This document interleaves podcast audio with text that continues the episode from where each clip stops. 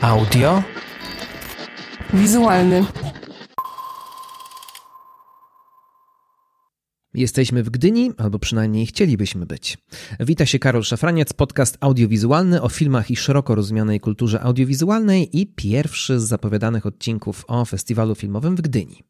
Bo minęły już trzy dni czterdziestego piątego Festiwalu Polskich Filmów Fabularnych w Gdyni. W tym momencie trwa czwarty, cały czas odbywają się projekcje, dyskusje, spotkania, konferencje prasowe. No i oczywiście warto przypomnieć, że festiwal w tym roku jest bardzo specyficzny, ponieważ odbywa się tylko i wyłącznie w formule online i co jeszcze ciekawe, jest dostępny jedynie dla akredytowanych dziennikarzy oraz osób z branży. Mówiłem w zajawce odcinków festiwalowych, że Gdynia słynie ze swoich kontrowersji i skandali. To jest taki festiwal, na którym ciągle coś takiego się dzieje, podejmowane są jakieś decyzje organizacyjne albo merytoryczne, albo strukturalne, które budzą opór, budzą kontrowersje i zazwyczaj są też przejawem jakichś szerszych problemów, które są niekoniecznie tylko w polskim kinie, ale może w ogóle w polskiej kulturze, czy w polskiej sytuacji też polityczno-społecznej i to się w ciekawy sposób w Gdyni odbija. No i w tym oczywiście roku pole do takich kontrowersji było ogromne, dlatego że no, trzeba przyznać, że Gdynia jest w bardzo trudnym momencie w tym roku, bo trzeba było ten festiwal jakoś zorganizować, chociaż to też było pytanie, czy w ogóle on w tym roku się odbędzie. No, COVID sprawia, że nie tylko trudno zorganizować festiwale, trudno też kręcić filmy, więc stan całej branży był bardzo w tym roku trudny. W dodatku to wszystko wiązało się z kontrowersjami wokół wyboru dyrektora artystycznego Tomasza Kolankiewicza, który został wybrany na tę funkcję, ale przez długi czas Ministerstwo Kultury nie akceptowało oficjalnie tej kandydatury. W końcu wszystko skończyło się dobrze, no a warto też pamiętać, że dyrektor artystyczny został w tym roku, po raz kolejny jakby powrócił w tym roku po jakimś czasie, kiedy nie było takiej funkcji. Jednak środowisko bardzo chciało, uważało, że dyrektor artystyczny powinien być, że taka postać, która swoim imieniem, nazwiskiem, swoją twarzą ponosi odpowiedzialność odpowiedzialność za wybory merytoryczne podczas festiwalu jest jednak potrzebna. No i właśnie Tomasz Kolankiewicz jest w tym momencie dyrektorem Gdyni. Natomiast był taki czas, kiedy wydawało się, że Gdynia się jednak nie odbędzie. W końcu stwierdzono, że tak właśnie pod koniec roku w takiej formule tylko i wyłącznie online'owej, nie hybrydowej będzie, będzie Gdynia mogła zaistnieć. No i z tym się już wiązały pewne kontrowersje, bo okazało się, że zwykli widzowie nie będą mieli dostępu do tych online'owych seansów, a z kolei ci, którzy mogą, czyli akredytowani dziennikarze i osoby z branży, też nie zobaczą wszystkiego. Eee, duża część filmów z konkursu głównego jest dostępna do zobaczenia tylko i wyłącznie dla jurorów, e, ale też z innych konkursów, między innymi z konkursu filmów mikrobudżetowych, o którym jeszcze za chwilę powiem. E, na przykład film Ćmy Piotra Stasika, bardzo oczekiwany, również nie jest do obejrzenia dla e, no, osób, które nie są jurorami. E, to budzi kontrowersje. Wiadomo oczywiście, że te filmy nie są dostępne e, online'owo z kilku powodów. Boją się dystrybutorzy, producenci piractwa, boją się tego, że ludzie, którzy sobie to teraz obejrzą, nie będą potem chcieli pójść do kina, no a to jest jednak ważne, żeby film mógł zarabiać w kinie. No ale z drugiej strony, jeśli tak bardzo ograniczona jest pula ludzi, którzy mogą zobaczyć filmy w Gdyni w tym roku, no to czy jeszcze im też ograniczanie tego, co mogą zobaczyć, ma sens? No to jest jedno z wielu, z wielu pytań. Na Facebooku można przeczytać sporo ludzi rozczarowanych, bywalców w Gdyni, właśnie takich widzów, którzy nie są dziennikarzami, nie są z branży, ale są temu festiwalowi bardzo wierni, lubią sobie tak raz w roku zobaczyć, co dzieje się w polskiej kinematografii, być z nią na bieżąco i te osoby poczuły się w jakiś sposób zdradzone przez festiwal i że to właśnie taka formuła bardzo restrykcyjnego dostępu do tych filmów nie ma za bardzo sensu. Co ciekawe, filmy z konkursu głównego, których nie można zobaczyć, e, nawet w tym streamingu dla osób akredytowanych, to takie filmy bardzo oczekiwane. Żużel, nowy film Doroty Kędzierzawskiej, Magnezja e, Macieja Bochniaka, Śniegu już nigdy nie będzie, Małgorzaty Szumowskiej. E, to są między innymi właśnie te filmy, których, e, których nie zobaczymy. Złośliwi niektórzy mówią, że dystrybutorzy czy producenci niektórych filmów specjalnie tak zrobili, żeby te filmy, dostęp do tych filmów był ograniczony, bo tak naprawdę one nie są do końca udane i zawsze opóźni się złe recenzje, ale na ile to jest jakby prawda, no to ciężko będzie stwierdzić. Ciężko też stwierdzić, kiedy będzie już jury przyznawało swoje nagrody, kiedy odbędzie się gala, czy po prostu filmy, które są nagrodzone, jeśli nie mogliśmy ich wcześniej zobaczyć, a faktycznie na te nagrody zasługują. To jest jedna z pierwszych kontrowersji, które dotyczą Gdyni, ale jeszcze nawet wcześniej, zanim festiwal się rozpoczął, już samo ogłoszenie nazwisk twórców, ogłoszenie tytułów filmów budziło w sieci pewien, pewien opór, ponieważ scenarzyści czy, czy pewne osoby, które są związane ze scenarzystami, um, uważają, że nazwisko scenarzysty powinno się pojawić przy autorze filmu. I to jest taka oczywiście kontrowersja, która istnieje od bardzo długiego czasu. Chyba na nią nikt specjalnie nie zwrócił uwagi, ale jest to oczywiście pewien temat do dyskusji.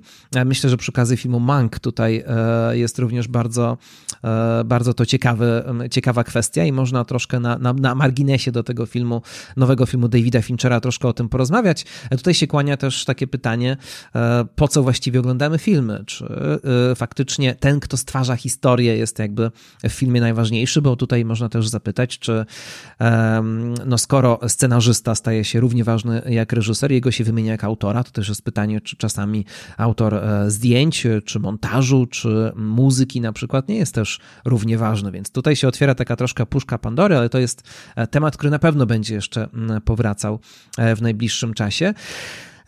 Mówiłem też o tym, że no właśnie ta sytuacja polityczno-społeczno-kulturalna w jakiś sposób w Gdyni się odbija i to często właśnie nie odbija się w samych filmach, ale w tym, co jest wokoło. I możemy już zobaczyć podczas konferencji prasowych, które akurat są dostępne na YouTubie dla wszystkich, nawet e, są konferencje, odbywają się konferencje związane z filmami, których zobaczyć w streamingu nie można, e, no to tam często twórcy mają na przykład czerwone błyskawice na twarzy albo wypowiadają rzeczy, które jakoś związane są z protestem wobec tego, jak nasz kraj jest prowadzony, więc no zobaczymy, jakie to będzie miało konsekwencje dalsze. Myślę, że może być ciekawie, ponieważ gdy Gdynia zamyka się dwiema galami.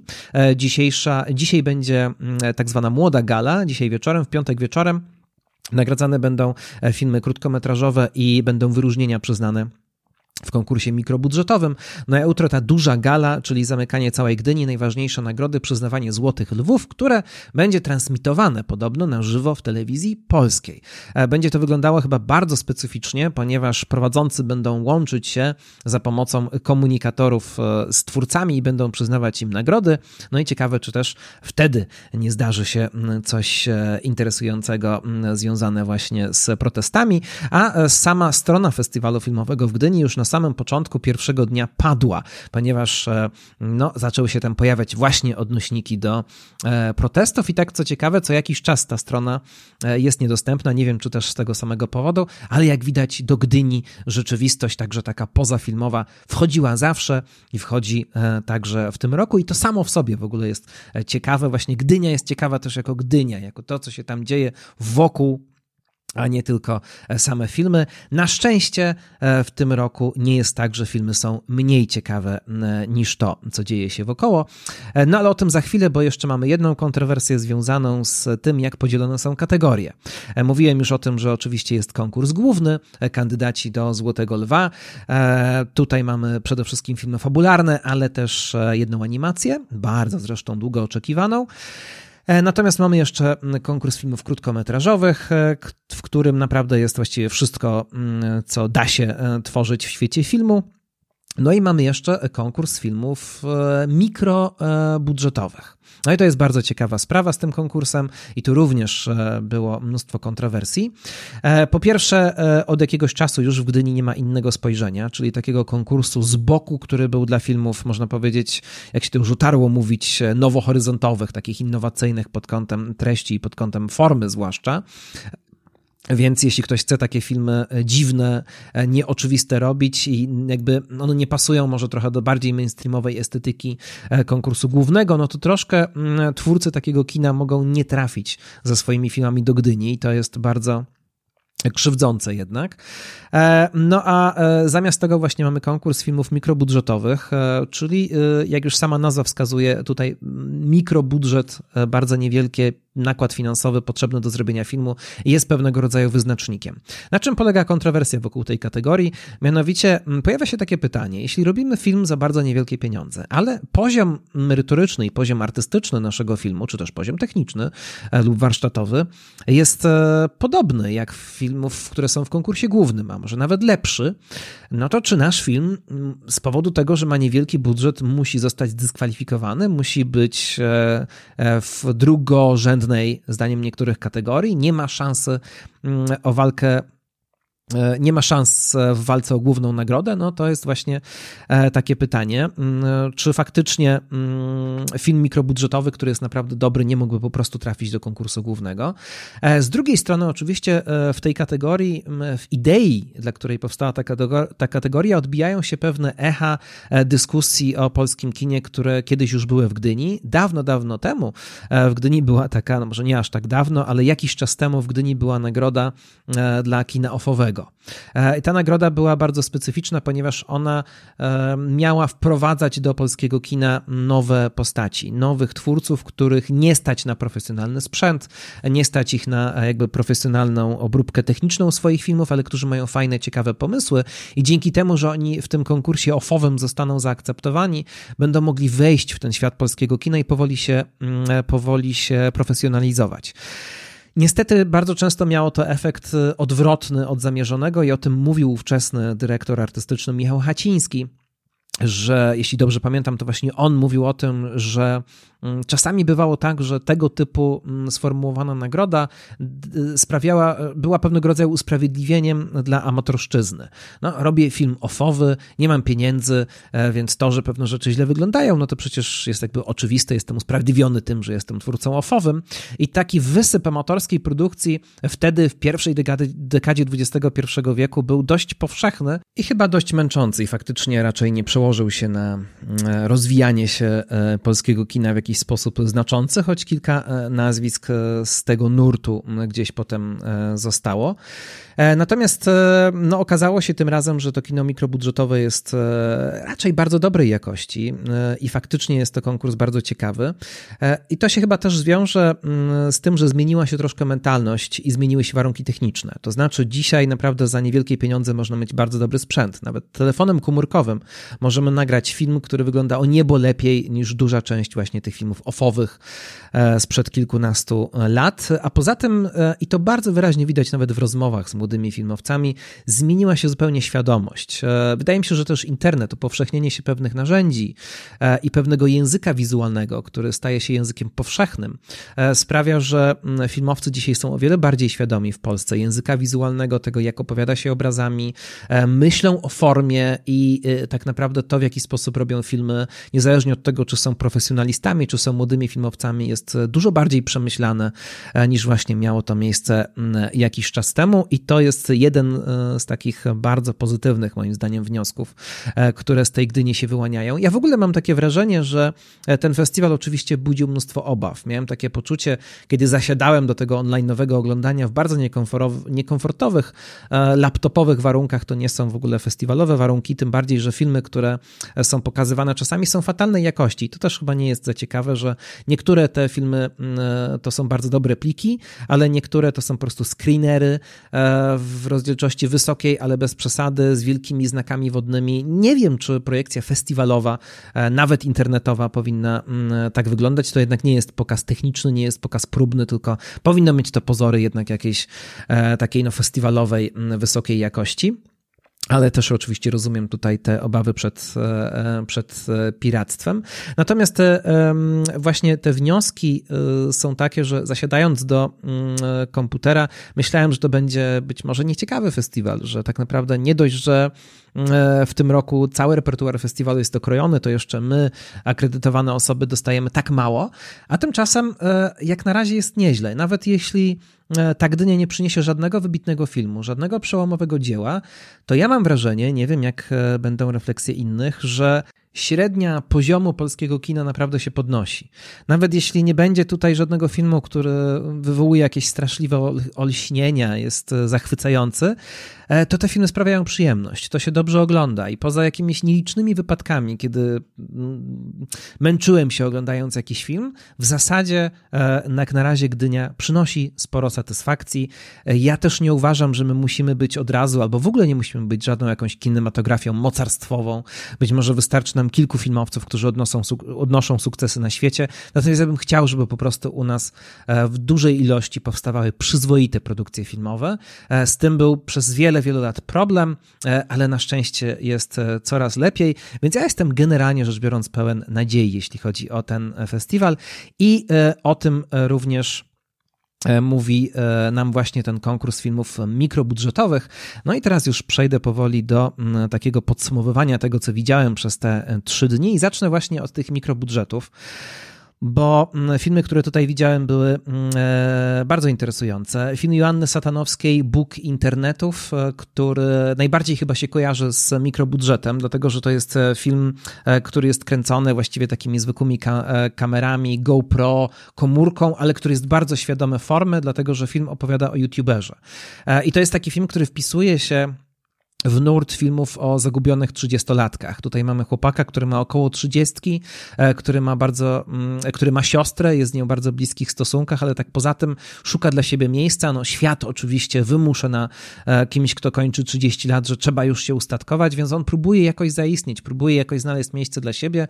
No, internet teoretycznie jest takim miejscem dla wszystkich, więc on próbuje nakręcać YouTube'owe śmieszne filmiki, w którym robi pranki. I te pranki powoli, czyli takie e, oczywiście żarty, w których wkręca innych i te pranki stają się coraz bardziej makabryczne. Dzięki temu on jakby potrafi istnieć, znajduje jakiś sens, no ale makabra tego sprawia, że musi szokować widzów i musi szokować też najbliższych i tylko wtedy to działa. No i powoli to szokowanie się eskaluje, ale wokół jakby pojawiają się też inne problemy i film jest niezwykle ciekawy, dlatego że jest próbą opowiada- opowiadania o jednym medium poprzez inne. To jest film. Film, jak wiadomo, jest pewnego rodzaju starszym medium niż internet, więc to jest takie przyglądanie się temu światu internetowego jakby z zewnątrz, a jednocześnie film jakby ma, posiada w sobie też ten język internetowy, bo troszkę oglądamy tych filmików internetowych, a troszkę oglądamy tego, jak się to robi i takiego zaplecza. No i poza tym mamy konwencję filmu w filmie, ponieważ bohaterka, poprzez którą jakby oglądamy tą historię, czyli siostra głównego bohatera, po prostu kręci o nim film. No i to wszystko jest bardzo ciekawe. Początkowo wydawało mi się, że do niczego to nie zmierza i w gruncie rzeczy będzie to zbiór takich banałów, ale jako całość film okazał się bardzo przejmujący, bardzo ciekawie zagrany, chociaż był w dużym stopniu improwizowany i I stworzenie naturalnej improwizacji, potem sklecenie tego w całość, moim zdaniem było bardzo intrygujące i to, że to się udało, jest niezwykle ciekawe. Ta świadomość formy tego filmu jest niezwykle ciekawa i że im bliżej jesteśmy końca, tym bardziej ją widać. To, co właśnie początkowo wydaje się takim chaotycznym zbiorem pranków, filmików z internetu i filmików o tym, jak robi się filmiki do internetu, powoli, powoli staje się pewną całością i staje się bardzo świadomie zbudowanym filmem. I jeszcze taka mała niespodzianka, pojawia się w tym filmie Katarzyna Nosowska, którą początkowo możemy poznać po głosie, ale która też muzycznie do tego filmu się przyłączyła i wypada moim zdaniem świetnie, chociaż gra w tym filmie przede wszystkim głosem. Jak to dokładnie wygląda, to polecam po prostu Boga Internetów kiedyś zobaczyć.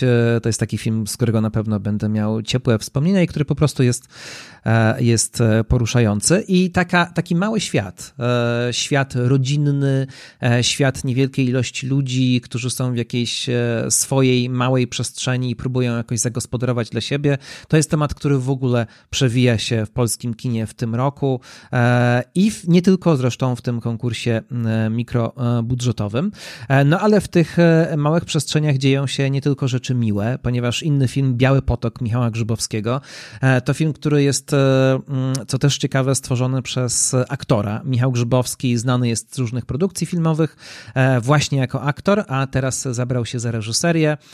Ma tutaj świetny tekst do zekranizowania. Tekst, który jest bardzo dobrze napisany, który opiera się na takim budowaniu napięcia między dwiema parami, które się ze sobą przyjaźnią od lat, którzy są, te dwie pary to są, to są pary sąsiadów, którzy mieszkają obok siebie, prawdopodobnie znają się od bardzo dawna, no i są przedstawicielami klasy średniej i mają różnego rodzaju problemy ze sobą i te problemy coraz bardziej eskalują. To jest film, który właściwie mo- można by też stworzyć w teatrze, bo on jest przede wszystkim oparty na tekście i tak jak to często bywa w filmach reżyserowanych przez aktorów, jest to właśnie film, który daje możliwość popisu dla wykonawców. A są oni w tym filmie znakomici. Z jednej strony jest Marcin Dorociński, który, którego ja, do którego mam ogromną słabość. Ja uważam, że to jest świetny aktor, ale który był przez jakiś czas przesadnie eksploatowany w polskim kinie i to w rolach takich zmęczonych twardzieli, zbyt podobnych, a tutaj Dorociński gra taką rolę bardziej obyczajową, daleką od kina sensacyjnego i widać, że świetnie sobie w tym radzi, ale też wokół niego mamy aktorów mniej znanych i którzy nie są takimi zgranymi twarzami i to jest w ogóle coś, co też jest ważne w tym roku w polskim kinie.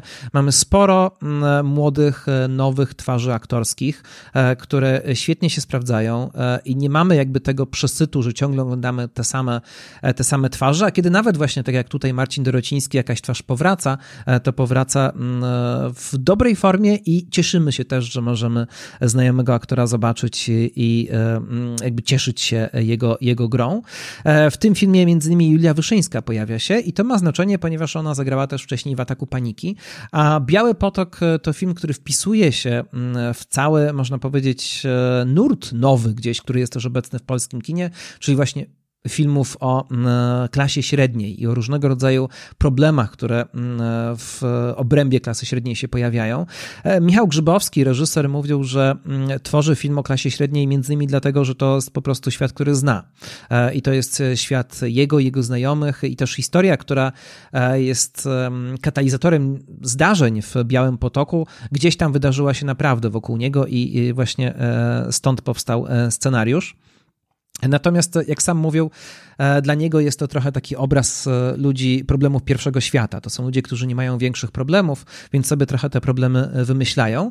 I to jest ciekawe, że on w taki sposób zdiagnozował problemy, które pojawiają się wśród bohaterów Białego Potoku, dlatego że można odnieść wrażenie, że jednak te problemy są głębsze. To jest film, który tak naprawdę gdzieś zadaje takie pytanie o to, czy w ogóle tego typu klasa średnia z, takimi, z takim stylem życia, jaki ona ma w Polsce, też oparta na aspiracjach ekonomicznych, aspiracjach społecznych, czy tak naprawdę ona nie jest ufundowana na bardzo wątłych podstawach. Tutaj mamy, tak jak mówiłem, dwie pary, które nie, ze sobą się bardzo przyjaźnią, ale między którymi jest wiele napięć, między którymi jest też pewna zależność finansowa.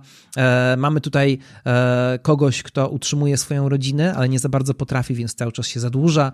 Z kolei ta druga para właśnie pomaga finansowo. Do tego dochodzą jeszcze różnego rodzaju frustracje, także erotyczne. No i to jest taki tygiel, który musi wybuchnąć, zwłaszcza jeśli jest to osiedle domków, w którym wszyscy, wszystkich widzą. No i to musi być jednocześnie śmieszne, a z drugiej strony straszne. Ale naprawdę jest to rzecz bardzo dobra, mimo że właściwie oparta tylko właśnie na dialogach, na grze aktorskiej, ale jest to bardzo dobrze poprowadzone i w jakimś sensie moim zdaniem nawet lepsze niż Atak Paniki. Znaczy Atak Paniki był dla mnie filmem, którego konstrukcja nie była aż tak bardzo precyzyjna. Czasami pewne rzeczy się tam rozlatywały, natomiast oczywiście ważne było to, co ten film chce powiedzieć o społeczeństwie, o klasie średniej.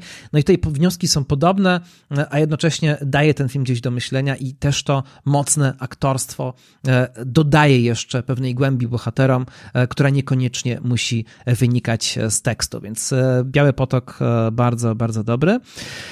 No i jest jeszcze jeden film, który widziałem z mikrobudżetu, czyli Pewnego razu w ogródkach działkowych.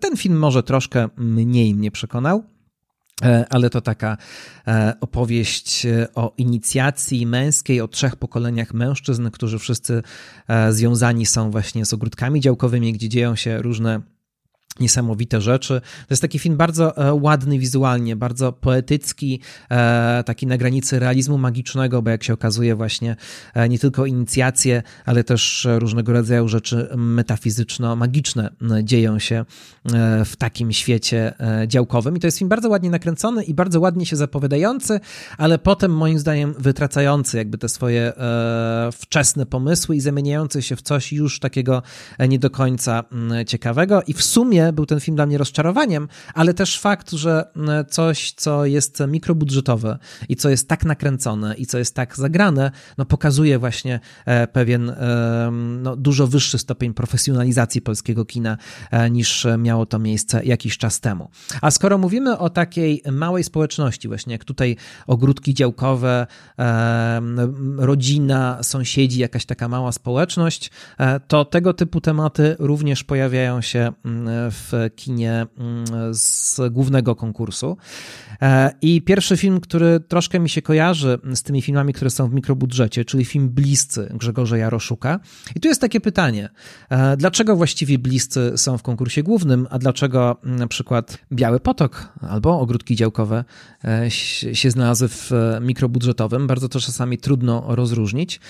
W każdym razie wspomnieni Bliscy to również film twórcy, któremu warto się przyglądać. Grzegorz Jaroszuk, twórca filmu Kebab i Horoskop, już pokazał, że ma własne myślenie o świecie, ma pewien własny język filmowy i tematy, które go interesują i stworzył film, który ma w sobie dużo uroku, który właśnie jest takim kameralnym, skromnym, intymnym kinem o rodzinie, o poszukiwaniu bliskości i który próbuje diagnozować troszkę współczesność od różnych stron, zarówno tą sferę prywatną, jak i sferę społeczną, bardziej publiczną, um, związaną też z ekonomią współczesności. Głównym bohaterem jest młody człowiek, pewnie troszkę po trzydziestce, który wyjechał z rodzinnych stron. Tam, gdzie mieszka, raczej nie jest szczęśliwy, raczej nie odniósł żadnego sukcesu specjalnego w życiu i próbuje się jakoś ratować różnego rodzaju technikami medytacyjnymi. Po wezwaniu od ojca wraca w rodzinne strony i tam spotyka też siostrę, której nie widział od czasu jej ślubu. Ona również nie widziała ani jego, ani swojego ojca od tamtego czasu. No i okazuje się, że ojciec do nich zadzwonił, ponieważ matka zniknęła. Matka gdzieś uciekła, jest uzależniona od hazardu, czego oni, jej dzieci nie wiedziały. No i trzeba będzie jej poszukać. Ojca gra Olaf Lubaszenko. No i to jest chyba taka rzecz, która bardzo do tego filmu przyciąga. Olaf Lubaszenko w ogóle rzadko ostatnio grywa. No to chyba jedna, jedna z jego pierwszych ról od bardzo, bardzo dawna, gdzie zagrał w kinie artystycznym i to w dodatku takim bardzo skromnym, wyciszonym, więc to jest jakby zupełnie inny świat niż ten, z którym Olafa Lubaszenka kojarzymy. I poradził sobie zresztą z tą rolą bardzo dobrze. Aczkolwiek nie jest to jakaś też wielka rola, bo ona nie daje jakichś wielkich możliwości do, do, do zagrania. Natomiast właśnie ciekawe jest to, że mamy Olafa Lubaszenkę w innej wersji i troszkę w innym kontekście niż zazwyczaj. No i razem, razem zaczynają poszukiwać matki. Okazuje się, że matka pomagała różnym biednym ludziom, zwłaszcza młodym małżeństwom, dawała im pieniądze, które wygrywała, więc wiele, wielu oso- wiele osób zawdzięcza matce bohaterów sporo. Natomiast jest ona tak naprawdę kompletną enigmą. Ani Olaf Lubaszenko, czyli jej mąż, jej nie znał, ani właśnie jej dzieci. Nic o niej nie wiedzieli. Te dzieci też nie wiedzą nic o sobie nawzajem i nie wiedzą nic o ojcu. Więc jest to taka opowieść o tym, jak rodzina właściwie dzisiaj się rozpada, każdy gdzieś idzie w swoją stronę, ale nawet ci, którzy żyją ze sobą pod jednym dachem, właściwie się nie znają. Ciekawe natomiast jest to tło, ponieważ ten film dzieje się w jakimś mieście. Chodzimy po jakimś takim osiedlu, który wygląda jak milion innych osiedli. Bardzo ciekawy jest wybór lokacji w tym filmie. Chodzimy po straganach, po jakichś barach, rynkach, bazarach. I to wszystko wygląda właśnie jak tysiące tego typu miejsc w Polsce. To mogłoby się dziać właściwie wszędzie, ale to cały czas jest ta Polska, która gdzieś jest właśnie pomijana, albo którą my cały czas widzimy, ale o niej się nie zastanawiamy, albo w której jesteśmy, ale próbujemy od niej uciec. I mamy właśnie tych wszystkich ludzi, którzy mieszkają w tych blokach, którzy gdzieś tam są i tak naprawdę każdy żyje w swoim świecie, a jednocześnie właśnie ta matka, jak się okazuje, wszystkim starała się pomóc. Starała się stworzyć jakąś społeczność z tych ludzi, którzy tak naprawdę żyją zupełnie, w zupełnej izolacji. Każdy jest zamknięty tylko w swoich celach i w swoich myślach. I to jest jakby ciekawy kontekst. Okazuje się oczywiście też, że wszyscy mają problemy ekonomiczne. I ten film w takiej byciu w taką kameralną, depresyjną, ciepłą komedią depresyjną, a jednocześnie ciepłą, stara się też opowiedzieć coś o polskim kapitalizmie i o tym, o tych wszystkich ludziach, którzy jakby są zagubieni w tym i sobie do końca nie radzą, co potem wydaje się, że staje się intrygujące, bo ta tajemnica związana z matką coraz bardziej się gmatwa. Poznajemy nowe postacie, które o niej coś więcej wiedzą i okazuje się, że jej obraz już nie jest tak jednoznaczny, a później to ma jeszcze kolejne zwroty akcji. Przy czym o ile na tym poziomie intymno-rodzinnym bliscy dość się sprawdzają, jako właśnie taka opowieść o zaniku pewnych więzi, o potrzebie mimo wszystko tej bliskości, nawet jeśli się jej wstydzimy albo nawet jeśli ona jest nie do końca wypowiedziana, to ten poziom diagnozy społeczno-ekonomicznej, on się ciekawie zapowiada, ale mam wrażenie, że twórcy sami do końca nie wiedzieli, co tutaj chcą powiedzieć, albo boją się postawić pewnych diagnoz, więc coś sugerują, a potem jakby się z tego wycofują. Nie do końca rozwijają pomysły, które pojawiają się na początku, albo może to jest troszkę tak, że my jako widzowie zaczynamy myśleć nad takimi kwestiami, ponieważ ten film to sugeruje, ale tak naprawdę twórcom zupełnie nie o to chodziło i to wszystko idzie w inne strony, więc Bliscy są dla mnie troszkę takim filmem niespełnionym, który właśnie dużo obiecuje, jest porządnie zrealizowany, ale nie wynika z niego aż tak dużo, jakbyśmy chcieli. Chcieli. Niemniej jednak troszkę przypomina filmy, e, takie właśnie smutne komedie Aki Kaurismäkiego. E, to jest film bardzo zakorzeniony w Jimie Jarmuszu, więc jeśli ktoś lubi Jarmusza, to właśnie taki Jarmusz na polskie warunki, na polskie stragany, polskie rynki i polskie bloki. Troszkę tego w Bliskich jest. Ale jako całość moim zdaniem jednak niestety niezbyt przekonywujący. Teraz przejdziemy do czegoś lepszego, bo z pewnością dwa filmy, których nie udało mi się wcześniej zobaczyć, więc zobaczyłem dopiero teraz w Gdyni, bardzo mnie zaskoczyły. Zaskoczyły mnie pozytywnie, chociaż miałem wobec nich dużo obaw. I co ciekawe, zadziałały też emocjonalnie, mimo tego małego ekranu, mimo oglądania w warunkach laptopowych. Okazało się, że historie, które te filmy opowiadają, są przejmujące, a to oznacza, że te filmy są po prostu świetnie zrobione. Pierwszym z nich jest dwadzieścia pięć lat niewinności, czyli film Jana Holubka, który jakoś przegapiłem właśnie wtedy, kiedy był w kinach. Teraz wreszcie nadrobiłem tę zaległość. Wiedziałem od początku, że to będzie film świetnie zrobiony, że to będzie film, który od strony technicznej nie będzie miał żadnych braków.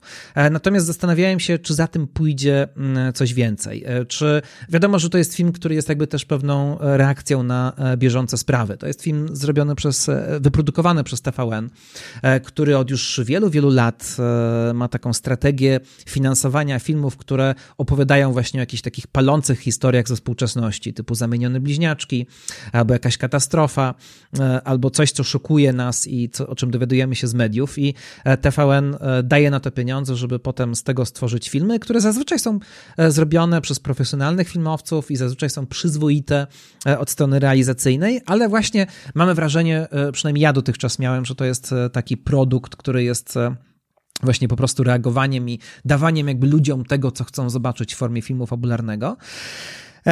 O tym, że Holubek zrobi to dobrze, wiedzieliśmy już właściwie też po serialach, które kręcił. Jan Holubek najpierw był operatorem, potem przechodził właśnie do seriali, w końcu nakręcił swój autorski serial Royst, który był bardzo głośny i który jest znakomity od strony realizacyjnej, technicznej, scenograficznej, natomiast nie najlepszy od strony, no i aktorskiej oczywiście, Andrzej Seweryn i nie tylko, znakomicie sobie tam radzi.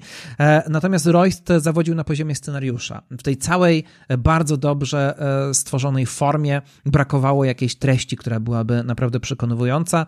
Ja przynajmniej miałem takie wrażenie, oglądając Royst, że też jest to coś, co przez kilka odcinków nam obiecuje bardzo wiele, a potem mamy takie stopniowe rozczarowania. Z bardzo niezwykłej historii staje się Z bardzo niezwykłej historii staje się ten serial czymś tak naprawdę bardzo zwykłym, ale między innymi oddanie atmosfery czasów peerelowskich, tych wszystkich dancingów, barów, fryzur jest zrobione z niemal fetyszystyczną drobiazgowością i to jest coś, co również pojawia się w dwadzieścia pięć lat niewinności i to jest bardzo ciekawe, bo to jest przecież film, który zaczyna się bodaj w dziewięćdziesiątym siódmym roku.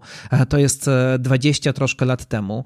Dla osób z mojego pokolenia, trzydziestoparolatków, przypadków to się wydaje, że to jest prawie wczoraj i my nie do końca zauważamy tego, jak bardzo jednak czasy się zmieniły od, od tamtego momentu i moda, scenografia, taki kontekst, nie wiem, muzyczno-kulturowy, tutaj jest bardzo dużo do tego przywiąz- dużo wagi jest do tego przywiązywanych i w ogóle ten świat, który w dwadzieścia pięć lat niewinności oglądamy, jest bardzo namacalny, bardzo realny i to jest coś, co w polskim kinie i w polskich serialach również teraz się pojawia i to jest świetne, dlatego, bo mam wrażenie, że polskie kino z tego kiedyś słynęło. Filmy Andrzeja Wajdy, Łódź w Ziemi Obiecanej, filmy Jerzego Hoffmana, filmy Wojciecha Jerzego Hasa, niektóre filmy Filipa Bajona. To są filmy robione w P R L u, ale one słynęły z tego, że ta synergia między pracą scenografa, operatora, tych, którzy wytwarzają ten świat na ekranie, że to wszystko działa i że te światy z przeszłości mają w sobie jakąś taką namacalną materialność. I to jest coś, co nasze kino straciło właściwie całkowicie po osiemdziesiątym dziewiątym roku. Próba realizowania przeszłości, wskrzeszenia przeszłości w filmach późniejszych jakoś tak nie wychodziło i to wszystko było bardzo plastikowe, a teraz znowu potrafimy to robić. Znowu jest ten detal scenograficzny. W Jestem mordercą, w dwadzieścia pięć lat niewinności, w Ziei, która też jest w tym roku w konkursie, w wielu serialach, w Królu, w Rojście właśnie, ale też nawet współczesność Ślepnąc od świateł jest taka bardzo właśnie namacalna, bardzo realistyczna. Materialność rzeczy, które są wśród, wokół bohaterów mają znaczenie. Przedmioty, design. No, zwracamy na to uwagę wszystko. Nawet właśnie niektórzy twierdzą, że to jest powoli troszkę fetyszyzowane w niektórych produkcjach, ale to jest coś, co jest bardzo charakterystycznego. Natomiast dwadzieścia pięć lat niewinności to nie tylko po prostu rekonstrukcja historii Tomasza Komendy. To naprawdę jest pełnoprawny film, w którym który jest świetnie zagrany, świetnie właśnie nakręcony. Właściwie wszystko tutaj gra. Montaż, muzyka, scenografia, muzyka zresztą Colina Stetsona, znakomitego takiego muzyka, który łączy troszkę klimaty elektroniczne z postrokowymi i z jazzowymi. Wykorzystano jego muzykę, między innymi jego muzykę do tego filmu. No i mamy też świetne aktorstwo i tutaj naprawdę wszyscy, czuć, że w ten film wszyscy są bardzo zaangażowani i z tego wszystkiego właśnie wychodzi nie tylko rekonstrukcja, ale jakaś ważna opowieść o Polsce, ważna opowieść o systemie więziennictwa. To jest chyba najważniejszy film o więzieniu po Symetrii Konrada Niewolskiego, a jednocześnie, z czego ja się bardzo cieszę osobiście, jest to potężna polemika z tym, co w Symetrii było powiedziane, z całą ideologią, która jest w tamtym filmie. Tomasz Komenda jest bohaterem, jest w podobnej sytuacji w tym filmie, w jakiej był bohater Symetrii, ale robi coś dokładnie odwrotnego. Komenda jest bohaterem, ponieważ nie ma żadnych predyspozycji do tego, żeby przetrwać w tym świecie więziennym i on de facto jest skazany, jeszcze zwłaszcza jeśli chodzi o to, za co został, o co został oskarżony, jest skazany tam na przegraną, jest na samym dole hierarchii więziennej, jest poniewierany, jest bity, wszyscy się nad nim znęcają. Ten film jest bardzo, bardzo brutalny momentami i jestem też przekonany, na ile znam życie i jak wygląda czasami relacja filmu do rzeczywistości, to jest film jednak robiony dla dużego mainstreamowego producenta i wyobrażam sobie, że rzeczywistość musiała być dużo, dużo gorsza niż to, co w tym filmie pokazane, zostało pokazane, a mimo tego, że właśnie to jest film robiony dla T V N u, to on nie unika jednak pewnej przemocy i ten świat jest naprawdę mocno brutalny, ale Tomasz Komenda jest bohaterem dlatego, że nie rozsypuje się wewnętrznie. Przy tym wszystkim, co się z nim dzieje, on pozostaje konsekwentny. On pozostaje konsekwentny, jeśli chodzi o to, kim jest, e, e, czego nie zrobił. On nigdy tutaj nie próbuje, e, nie idzie na to, żeby się przyznać, poza oczywiście samym początkiem. Ale potem, kiedy już wie, że to był błąd, to przez cały czas, przez ten cały czas od siatki e, konsekwentnie nie przyznaje się do winy, chociaż ma z tego bardzo, bardzo dużo e, nieprzyjemności, a jednocześnie nie staje się częścią układu więziennego. I to jest właśnie też takie bardzo niezwykłe. On i jego matka, e, grana znakomicie przez Agatę Kuleszę, która z nim e, tkwi w tym wszystkim i trzymają się siebie nawzajem. I to wszystko sprawia, że on ma tę jakąś wewnętrzną siłę, którą właściwie zupełnie nie wiadomo tak naprawdę skąd bierze, że właśnie nie przystaje do tego świata, nie staje się częścią tego systemu przemocy, który jest w więzieniu i jakby konsekwentnie dąży do tego, żeby być sobą i żeby sobą pozostać. To jest takie bardzo niezwykłe, a jednocześnie obok mamy oczywiście historię śledztwa, które jest wznawiane, ludzi, którzy w tym zupełnie takim, wydaje się, zgniłym świecie nagle mają jakąś moralność, jakąś szlachetność, szukają pewnej prawdy i też stawiają na szali swoje kariery po to, żeby dojść do prawdy o Tomaszu Komendzie. I z tego wszystkiego robi się film naprawdę bardzo przejmujący, bardzo poruszający, co jest zupełnie niezwykłe, bo nie spodziewałem się jednak, że to e, będzie miało, będzie wchodziło jakby w takie rejony. E, ten, e, to tło tutaj też jest bardzo ciekawie oddane. Nie tylko jest świetnie zagrane, ale mamy też jakieś takie małe mikrohistorie, które są obok e, Tomasza Komendy, na przykład postać więźnia, którego gra Jan Frycz e, i który sam w sobie jest ciekawy, który ma dopisany taki background bardzo niezwykły i jego historia też rozwija się w taki sposób, którego byśmy się nie spodziewali. E, I więc w tym świecie, który jest bardzo czarno-biały też, Holubek o tym mówił, że no, świat Tomasza Komendy był taki, że on był tą jasną stroną, wokół niego było, była sama czerń i w końcu byli jeszcze ci, którzy też byli jaśni, bo próbują mu pomóc, ale wokół tego, i wokół tego było trudno znaleźć jakieś niuanse, trudno znaleźć coś, co przełamuje taki czarno-biały podział i to się udało troszkę zrobić właśnie w takiej niejednoznacznej, niezwykłej, też przejmującej postaci, którą gra Jan Frycz. No ale um, warto też powiedzieć o roli Piotra Trojana. Piotr Trojan wcielający się w Tomasza Komendę radzi sobie świetnie. Jest niezwykły, jest właśnie nie taką twarzą, która nie jest opatrzona, którą nie znamy z setek innych polskich filmów, ale jest tutaj znakomity. Oczywiście pomaga mu charakteryzacja, pomaga mu Pomagają mu zęby, które tutaj miał, pomaga mu specjalne, specjalne ubranie, to, że chudnie, to, że, że się zmienia fizycznie, ale tak naprawdę przede wszystkim on zmienia jakby swoje wnętrze i my to czujemy, chociaż to wszystko jest zagrane na takich niesamowitych subtelnościach, ale on tę rolę trzyma i jest bardzo wiarygodny i właśnie on też jest tutaj bardzo wzruszający. Naprawdę trzeba przyznać, że dwadzieścia pięć lat niewinności to też jest taki przykład tego, że po pierwsze potrafimy robić kino środka, kino mainstreamowe. Z tym mieliśmy zawsze bardzo duży problem, ale jest coraz lepiej. I jednocześnie potrafimy zrobić taki film, którym, w którym jakby można powiedzieć wilksy ty i owca cała, bo mamy komercyjnego producenta, mamy zapotrzebowanie społeczne, mamy jakby potrzebę na taki produkt, który może się sprzedać i to jakby jest zrealizowane, a jednocześnie ten produkt nie jest złej jakości i dotyka i nie wykorzystuje tak naprawdę tej historii Tomasza Komendy, tylko traktuje ją z szacunkiem i coś jeszcze z tego można wynieść.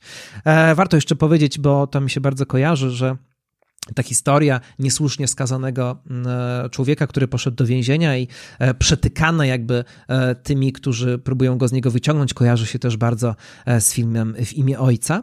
No a jeszcze jeden film, o którym warto powiedzieć i który mnie bardzo pozytywnie jednak zaskoczył, to film Piotra Domalewskiego Jak najdalej stąd, również ze znakomitą rolą Zofii Stafiej, czyli film o dziewczynie, która jedzie do Irlandii, ponieważ jej ojciec, który zarabiał tam pieniądze, zginął nagle podczas wypadku. Ona pochodzi z bardzo biednej rodziny. Ma brata niepełnosprawnego, matkę, która się musi tym bratem cały czas zajmować, którą gra Kinga Price, więc nagle ta młoda dziewczyna, która nie zrobiła prawa jazdy, który nie ma jeszcze osiemnastu lat, jedzie do obcego świata, do Irlandii. Próbuje się, próbuje sprowadzić to ciało ojca i to jest też niezwykłe, że ten film zaczyna się tak jak poprzednie filmy Domalewskiego, jego krótkie metraże i Cicha noc, jako taka opowieść o Polsce, jako taka opowieść taka parasocjologiczna. To jest historia o biedzie, historia o wykluczeniu ekonomicznym, o próbie znalezienia lepszego świata, o emigracji ekonomicznej, a jednocześnie potem e, po pierwsze, że to jest bardzo wiarygodne i to, jak ta jej tułaczka po Irlandii jest bardzo prawdziwa i ten film mm, rymuje się troszkę w ogóle z kinem wyspiarskim, z wyspiarskim kinem społecznym e, i nie odstaje w żaden sposób od produkcji brytyjskich, moim zdaniem, poziomem realizacyjnym. Jest bardzo naturalny, bardzo prawdziwy. Gdybyśmy nakręcili, gdybyśmy pokazali ten film z dubbingiem sobie samym, gdyby Polacy obejrzeli ten film i powiedzielibyśmy komuś, że to jest film właśnie irlandzki albo film brytyjski, to myślę, że wszyscy by w to uwierzyli. Nie czuć tutaj jakiegoś przepaści realizacyjnej, ale tu nie chodzi tylko o względy techniczne. Po prostu Piotr Domalewski potrafi prowadzić aktorów, jest wyczulony na ludzi, zarówno na tych, których zatrudnił do filmu, jak i tych, których spotyka, bo przecież filmy, które, sceny kręcone w Irlandii są kręcone w autentycznych miejscach, w autentycznym, z autentycznymi ludźmi.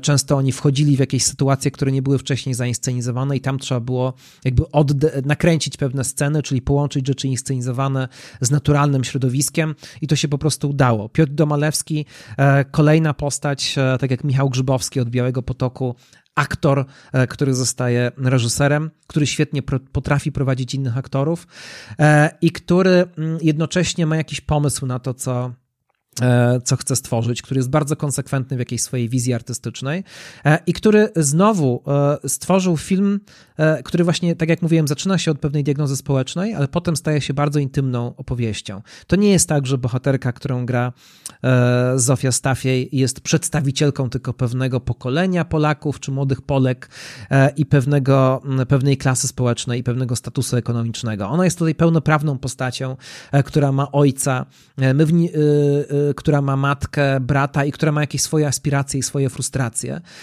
i która się też naprawdę zmienia i która gdzieś szuka własnej drogi. My jej w tym wszystkim kibicujemy i w pewnym momencie filmu tak naprawdę to przestaje mieć znaczenie. Ten background ekonomiczny, czy ten background społeczno-socjologiczny, czy publicystyczny tego filmu, on cały czas istnieje, ale tak naprawdę też bohaterka zaczyna żyć. Zaczyna żyć własnym życiem i my kibicujemy już po prostu jej, bo w nią wierzymy. Przynajmniej ja tak miałem.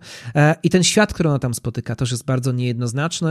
I wreszcie ten stosunek do ojca, który jest takim mitem, o którym ona nic nie wie. I to właśnie też kolejny film o rodzinie, w której, której członkowie się nie znają. Córka nie wie nic o ojcu. Żona też właściwie o nim nic nie wiedziała. Wszyscy są tak naprawdę bardzo samotni i ten ojciec prawdopodobnie w tej Irlandii również był samotny, więc szukał jakichś rodzajów bliskości. Więc ten temat, który był w filmie Jaroszuka, który był w tytule jego produkcji, czyli temat bliskości, temat bliskich, pojawia się jakby nawet może lepiej, lepiej zrealizowany właśnie w innych filmach, bo ta bliskość jest w filmie Domalewskiego, ale ta bliskość i ta potrzeba tej bliskości rodzinnej, ale akurat tutaj jakby spełnionej, jest też w filmie o Tomaszu Komendzie. Nawet nie wiem, czy Jak najdalej stąd nie jest filmem lepszym, pod pewnymi względami przynajmniej, niż Cicha noc. Gdyby się przyczepić troszkę do tego filmu, to można poczynić taki zarzut, ale tak naprawdę nie jest to zarzut do tego filmu, tylko zarzut w ogóle może do polskiego kina czy do polskiej kultury, że ten film pokazuje sytuację Polaków czy sytuację emigrantów ekonomicznych w taki sposób jednak bardzo czarny. Co prawda główna bohaterka szuka własnej drogi i liczymy na to, że ją znajdzie i ten wyjazd cały i to, czego ona się tam nauczyła, jest czymś dla niej bardzo ważnym, czymś pozytywnym i wydaje mi się, że twórcy filmu też wierzą w to, że przynajmniej niektórzy, którzy mają pewną determinację i szukają siebie, potem potrafią naprawdę kroczyć w życiu własną drogą. Natomiast ci wszyscy, ten cały świat Polaków, który jest w Irlandii, jest jakby pokazany od tej strony właśnie takiego nieszczęścia i tych wszystkich ludzi, którym jakby nie do końca się udało, to nie musi tak być. Cały czas mamy taki obraz polskiego, w polskim kinie w ostatnich latach tych, którzy wyjeżdżają za granicę, ale zawsze przeżywają tam rozczarowanie. Zawsze to, co ma być ziemią obiecaną, okazuje się być jakimś piekłem. I tak ten obraz w filmie Domalewskiego jest bardzo zniuansowany wobec tego, co mieliśmy, nie wiem, w słynnym serialu Londyńczycy na przykład. I to jest boleśnie jednostronne czasami. Nawet ci w polskich produkcjach na temat emigracji, wyspiarskiej emigracji, nawet ci, którym się udało, to zazwyczaj są jacyś straszni karierowicze albo jacyś ludzie, którzy musieli podpisać pakt z, diab- z diabłem albo zrobić coś strasznie okrutnego, żeby sobie tam poradzić. A tymczasem no wcale nie musi tak być. Być może to ten bardziej zniuansowany obraz Polaków za granicą to jeszcze jest taki temat, który czeka na swój film i mi się wydaje, że byłby też bardzo ciekawy. Cały czas czekam na taką produkcję, która spróbuje skontrastować na przykład różne losy osób, które trafiły za granicę. Troszkę na marginesie i filmu o Komendzie, i filmu Domalewskiego, ale też innych produkcji, oglądanie konferencji prasowych jest bardzo oczywiście specyficzne w tym roku, bo prowadzący łączą się za pomocą Zoomów z twórcami, którzy siedzą często w swoich domach. I z jednej strony budzi to oczywiście, związane to jest z pewnego rodzaju dysonansami takimi dosłownymi, ale z drugiej strony mam wrażenie, że jest taka jakaś familiarność w tych rozmowach, że twórcy siedzący, nie wiem, u siebie na kanapie, czasami zbierali się razem w jednym mieszkaniu, żeby się połączyć, że ta atmosfera tych rozmów jest taka bardziej nieoficjalna, bardziej domowa, czasami bardziej sympatyczna niż na typowej gdyńskiej konferencji prasowej i nie wiem, czy to stąd wynika pewne wrażenie, które odniosłem w tym roku, czy po prostu tak jest, ale mam wrażenie, że też wyższa, wyższy średni poziom filmów polskich w tym roku wynika również z tego, że naprawdę tworzą się ekipy, naprawdę tworzą się zespoły filmowe.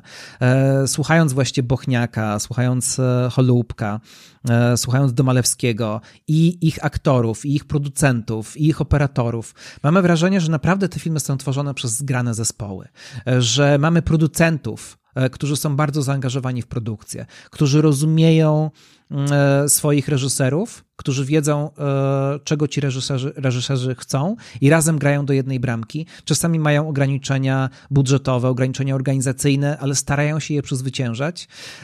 Próbują, znajdują też komitywę z aktorami, czasami też z autentycznymi postaciami, jak właśnie w filmie o Tomaszu Komendzie, gdzie ten film cały współprac- działał we współpracy, czy powstawał we współpracy z samym Tomaszem Komendą i z jego rodziną. I że tak naprawdę przy każdym z tych filmów tworzą się takie mikrorodziny, które bardzo się lubią, które są w stanie za siebie wiele oddać.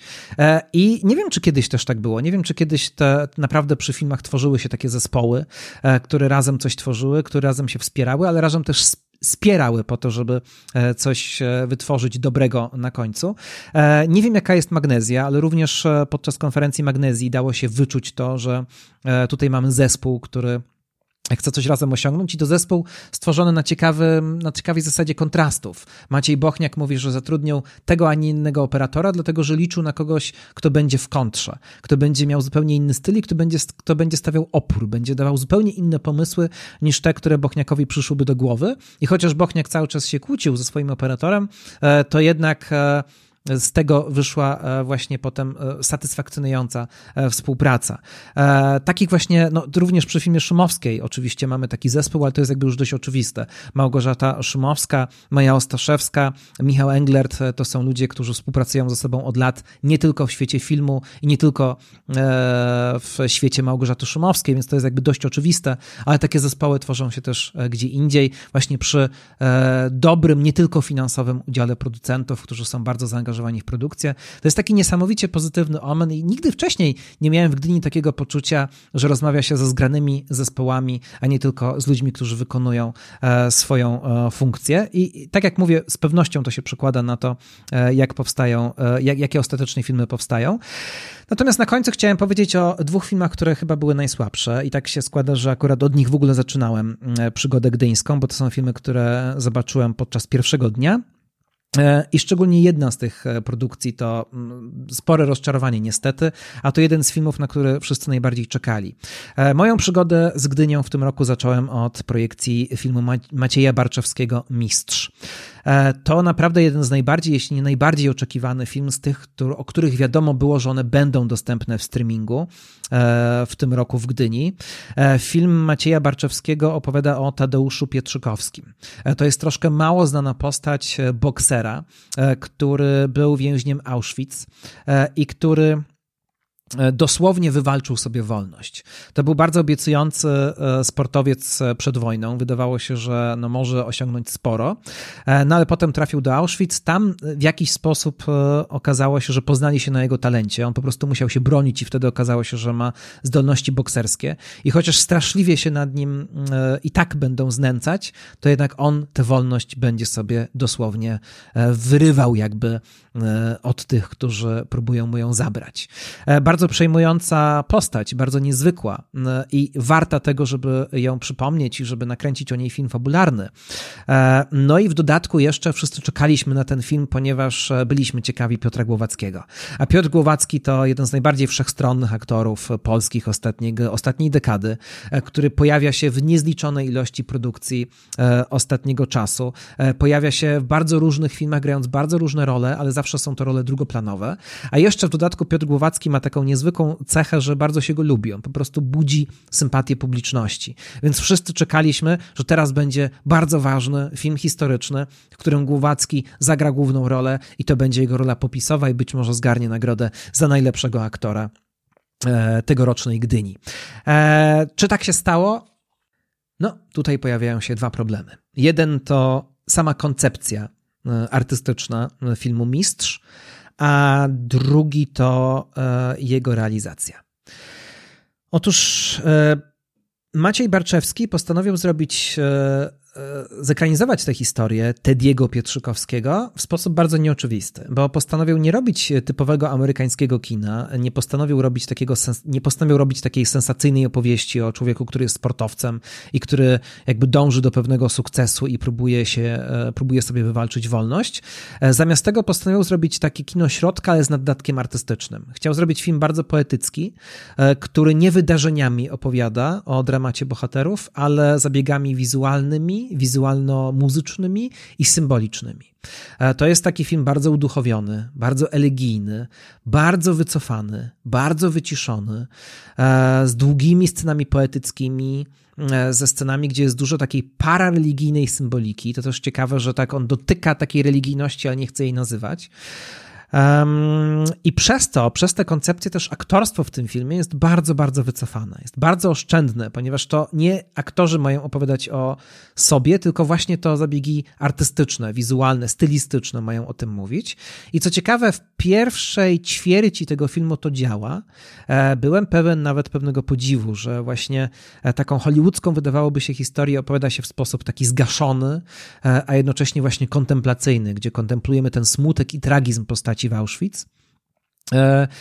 Natomiast przy takiej koncepcji artystycznej Piotr Głowacki nie miał wiele do grania. To znaczy, nawet jeśli miał, to nie grał, to nie jest taka rola, jakiej byśmy się spodziewali. To nie jest właśnie taka popisowa rola w stylu, nie wiem, Christiana Bale'a. On tutaj schudł do tej roli, on rzeczywiście tutaj jest bardzo udręczony, był um, też poddany zabiegom charakteryzacyjnym i stara się, robi wszystko, co może, żeby ponieść jakby godność wewnętrzną bohatera na sobie. I tutaj jest naprawdę niezwykły i bardzo jest wzruszający, ale wydaje się, że reżyser tak tworzył ten film, że to nie na Głowackim ma być ciężar tego wszystkiego, tylko właśnie na samych zabiegach artystycznych.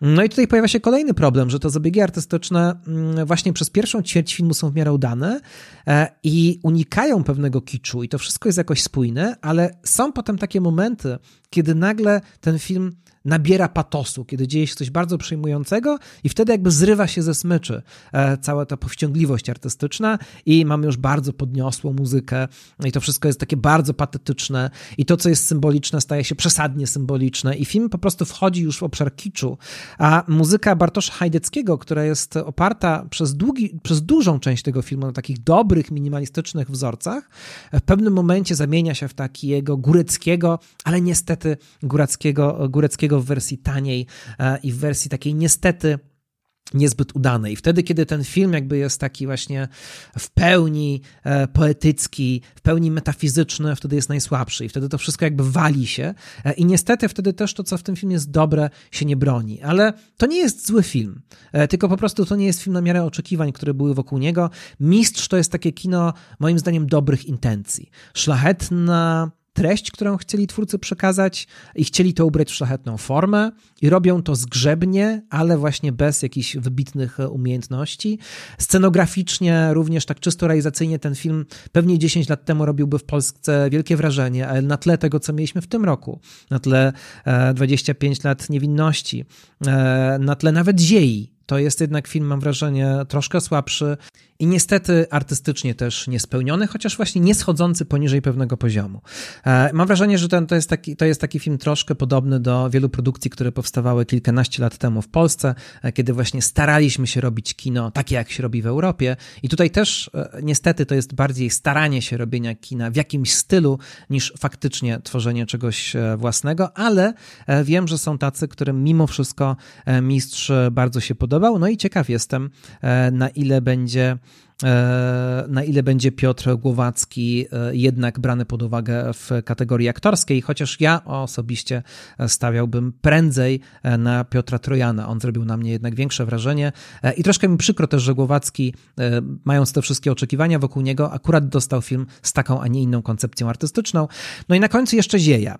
Film Roberta Glińskiego, też niektórzy podważali, po co ten film jest w konkursie głównym.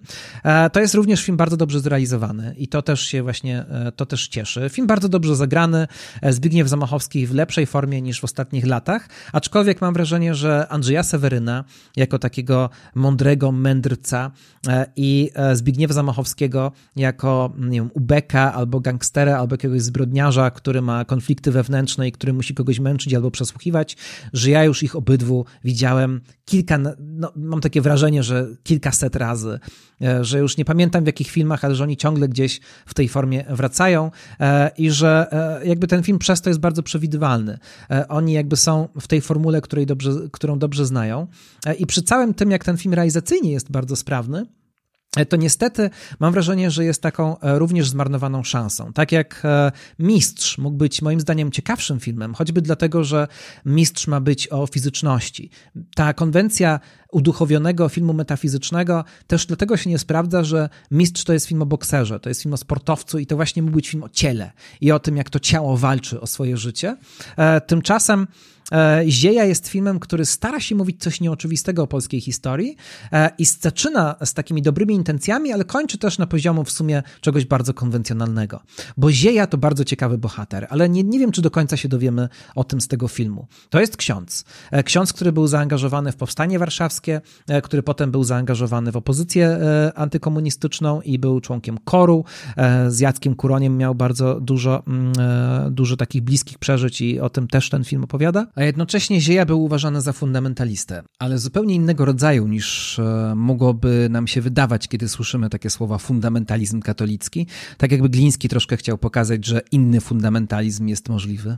Zieja był nieprzejednanym księdzem, który był radykalnym pacyfistą, który buntował się przeciwko okupantom, przeciwko rządowi peerelowskiemu i zasadom panującym w tamtym czasie, ale też buntował się przez całe życie przeciwko hierarchii kościelnej. I wydaje mi się, że po to Gliński ten film zrobił, że chciał wyciągnąć troszkę postać księdza, postać księdza z peerelu, która jest troszkę zapomniana, a która będzie szła w poprzek stereotypom związanym z księdzem i z kościołem katolickim. Chciał pokazać postać nietypową i chciał troszkę w tej całej dyskusji o polskim kościele przypomnieć, że kościół jednak też miał postacie niejednoznaczne i dzisiaj jest jakby już oczywiste, że hierarchia kościelna jest czymś, co można krytykować i nawet w tym filmie czasami to jest takie już bardzo oczywiste i to jest już taka klisza, że hierarchia jest czymś groźnym, czymś niebezpiecznym i czymś takim zatwardziałym, z czym Zieja również musi się spierać, ale bez przesady, bo prymas Wyszyński i pewne jakby tutaj ważne postacie są pokazywane bez cienia krytycyzmu. I też szkoda, bo gdyby można by z opowieści o Ziei zrobić taką niezwykle ciekawą refleksję na temat kogoś, kto jest księdzem i Polakiem, a jednocześnie wadzi się z pewnymi uświęconymi tradycjami katolicko-polskimi. Stosunek Ziei do Piłsudskiego na przykład, bardzo krytyczny i do tej całej tradycji, którą Piłsudczycy ucieleśniali, jest tutaj ledwie gdzieś zasygnalizowany.